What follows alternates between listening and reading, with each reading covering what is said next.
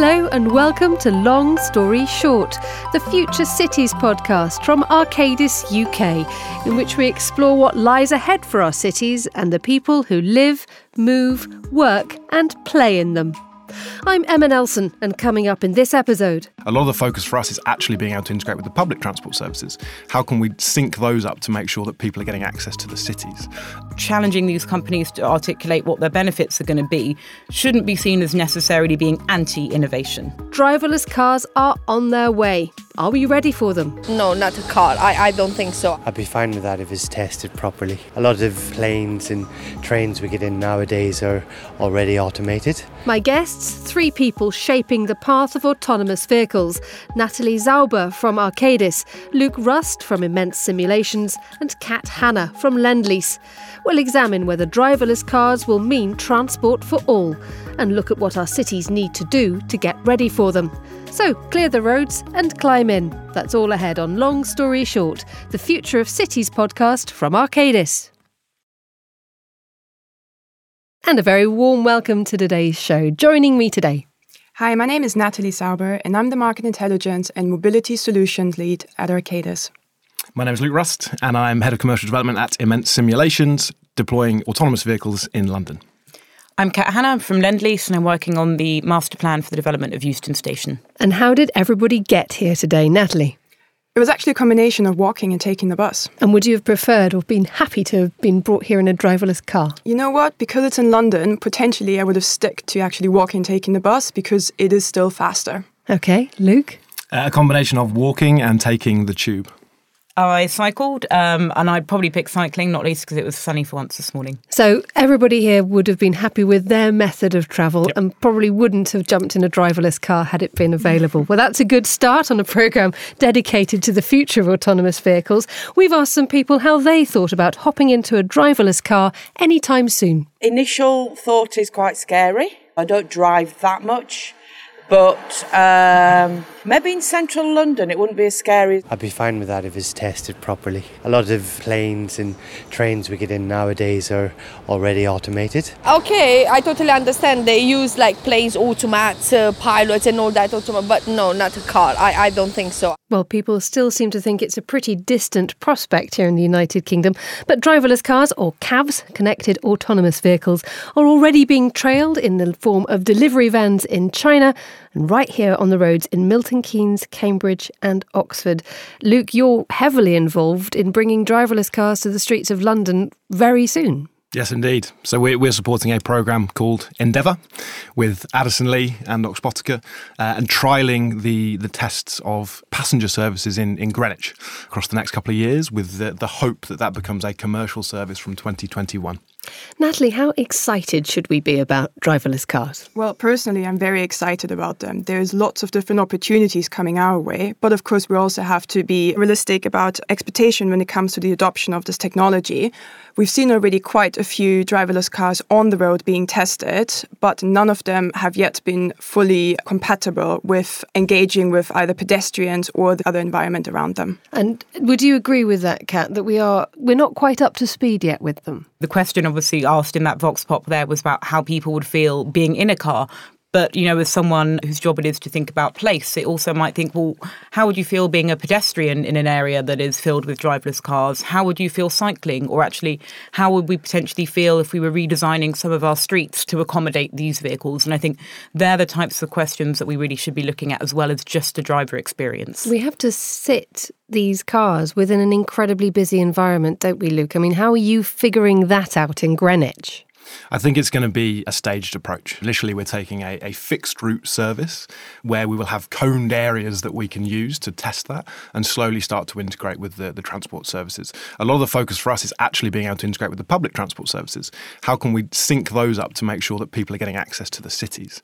But it will be a gradual step by step process and, and making sure that they are visible to other users on the road. And ultimately, Natalie, this should, in theory, mean that everybody can get about, whether you're disabled or drunk or can't get insurance. This is, they say, transport for all. Does it mean it will be fully accessible from day one for everyone? No, of course not. Let's have a look at the smartphones. In the beginning, adoption rate was rather slow, and we didn't really know that we wanted them until we pretty much got them. And I think autonomous vehicles are fairly similar to that adoption rate as well. Can't pick up on that, but the idea that we don't really realise we want them until we're given them. I think the parallel with smartphones, though, is an interesting one because actually, what we are potentially talking about here is you know additional vehicles on the road. So to use a parallel with something like ride sharing or Uber, you know, I think p- most people agree that's it's a brilliant service, it's incredibly convenient. But actually, what a lot of these services have done is add additional vehicles. So, yes, it could be transport for all, but there is a chance by creating transport for all, we're actually creating more vehicles on the road and more congestion, resulting in inefficiency rather than actually an improved experience about how we move around our cities. Luke, you're creating problems as well as solving them. Maybe so, although, you know, I think we need to um, apply the business models as well around them. You know, it's, it's, not it's not purely the technology. You know, ride sharing is a real opportunity to take vehicles off the streets. We still need to encourage mass transit. You know, that might be a really early use case for autonomy is, is, is autonomous buses. You know, I think there's a really good opportunity for them. In London, we need to be encouraging more people to get on the on the larger mass transit services.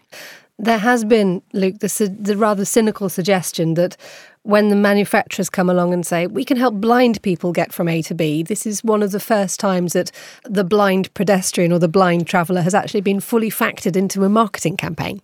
Indeed. And uh, Addison Lee, um, their you know hope on this is that they will always have a person in the car to support blind people other travelers people with baggage people with kids you know yes they will um, be able to provide autonomous vehicles but you'll always have that support function with them to provide the level of service that is associated with a company like Addison Lee.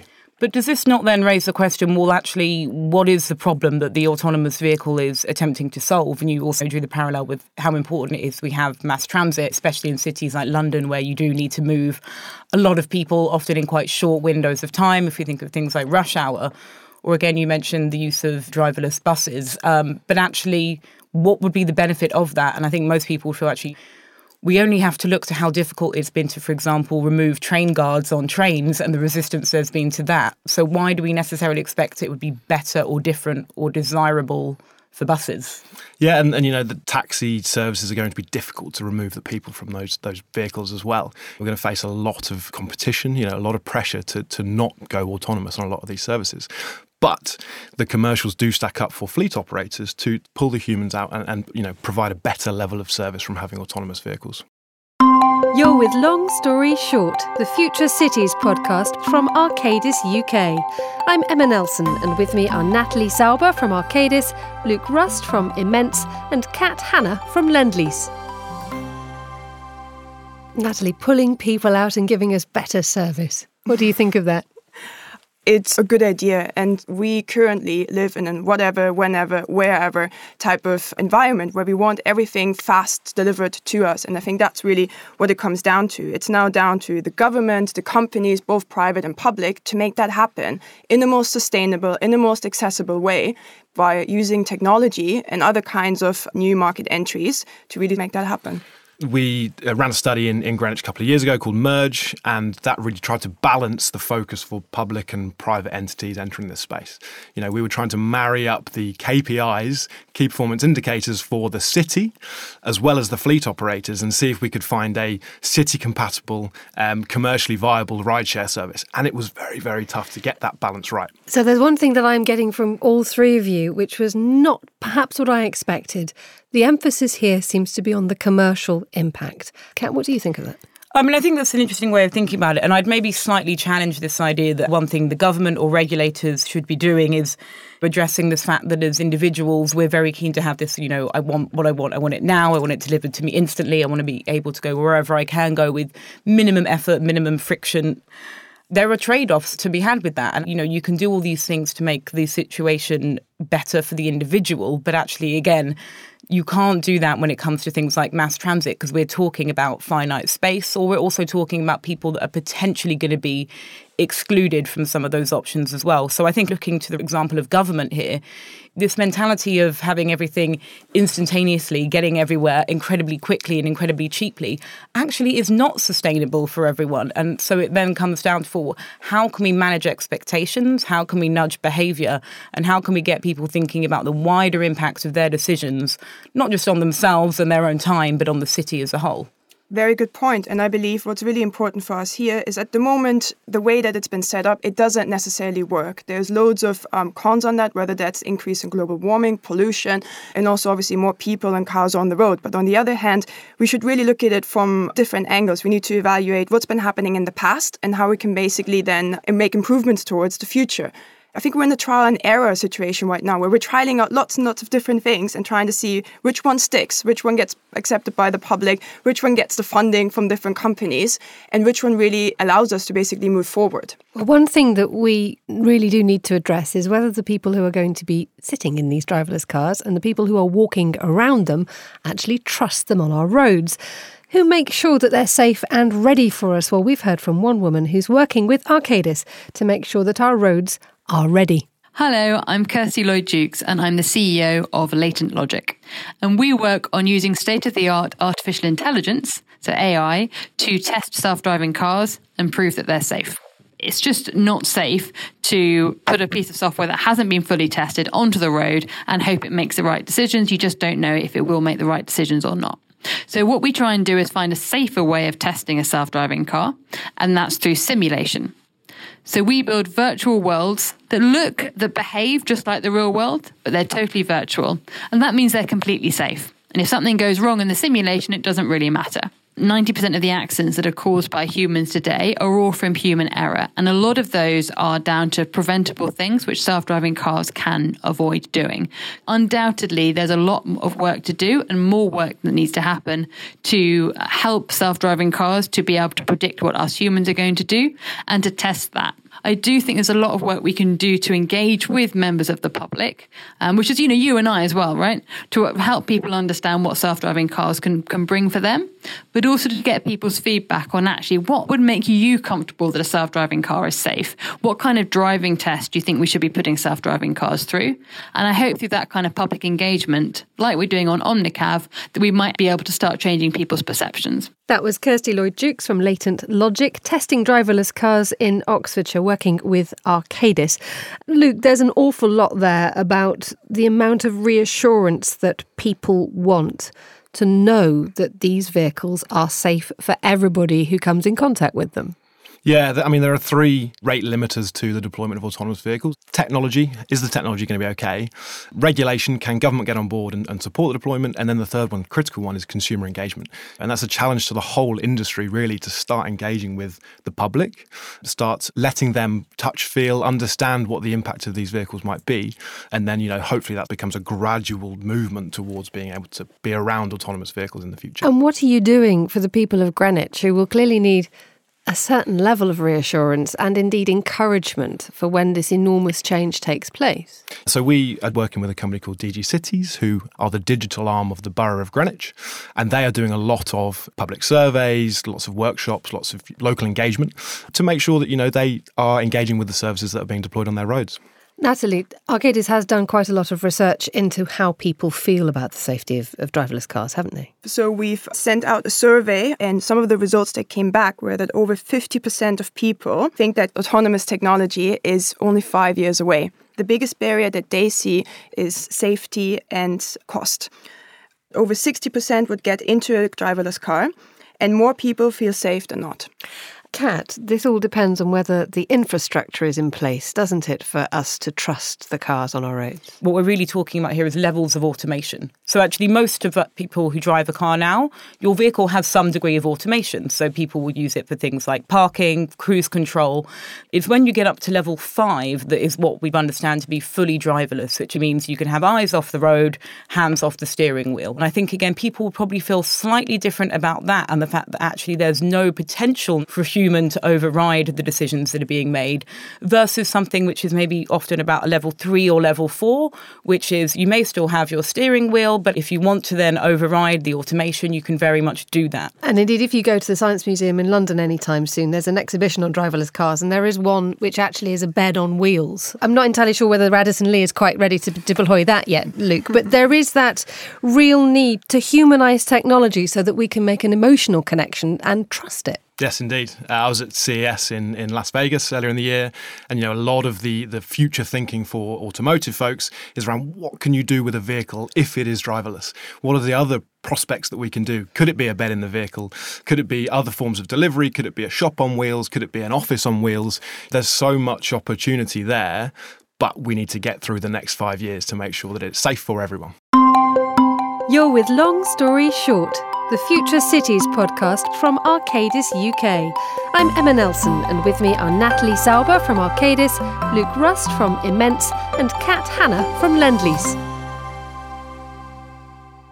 Natalie, how ready are our systems for this? I mean, getting a driverless car on the road is one thing, but making it function around the rest of the city or indeed the country roads is something completely different, isn't it? I think we need to look at it from a city by city perspective. Some cities are a lot more equipped to handle the kind of driverless cars on their future streets, whereas other cities, if we, for example, looking at London with its quite dense urban sprawl across it, it might be very difficult to deploy driverless cars in there. But then, if we look at it from the Dubai perspective, where infrastructure is literally newly built with already driverless and to a certain extent artificial technology in mind, it's going to be a lot more easier to deploy that. Most of the testing that's been done is obviously driven out of the United States. People are a lot more accustomed to having driverless cars on the roads, especially within Silicon Valley. They read the news, they see it on television. So it's a lot more brought home, and they've also been taken on the journey a lot earlier than perhaps in Europe, where driverless cars are still seen as a bit of a special or a niche area that only certain amounts of people have access to take, for example, somewhere like Norway, where they actually already have very high ownership rates, particularly of Tesla, one of the highest rates outside the United States, moving towards an ownership model of driverless cars makes a degree of sense there. It's interesting that you brought up America in this example, and I'd perhaps potentially challenge the idea. I think if you went outside Silicon Valley or the deserts of Arizona, we would probably see some resistance to driverless vehicles. Not least, I think there is the kind of cultural attachment to driving. I was actually in California about two weeks ago, and you can still see there, for the most part, the car is very much still king, and people quite enjoy driving. And, you know, the car is their space. They enjoy the experience to a degree but also actually well what are some of the challenges in resistance as well so again i know luke i think you touched about you know things like impact on the labour market. So again, going back to the American context, you know, in I think about 30 states um, across America, being a truck driver is the most common job um, for white working class men. And you actually think, well, let's say if we actually then remove that as a job because we've automated the delivery, uh, you know, delivery or freight. You know, people aren't just going to give up those jobs overnight. So again, it's actually understanding there will be potentially cultural, there will be political resistance. I think to roll out at a grand scale. So it's all well and good having safe, clean, and friendly driverless cars pottering about our cities that we've all discussed now. But what about when it comes to who's responsible for them?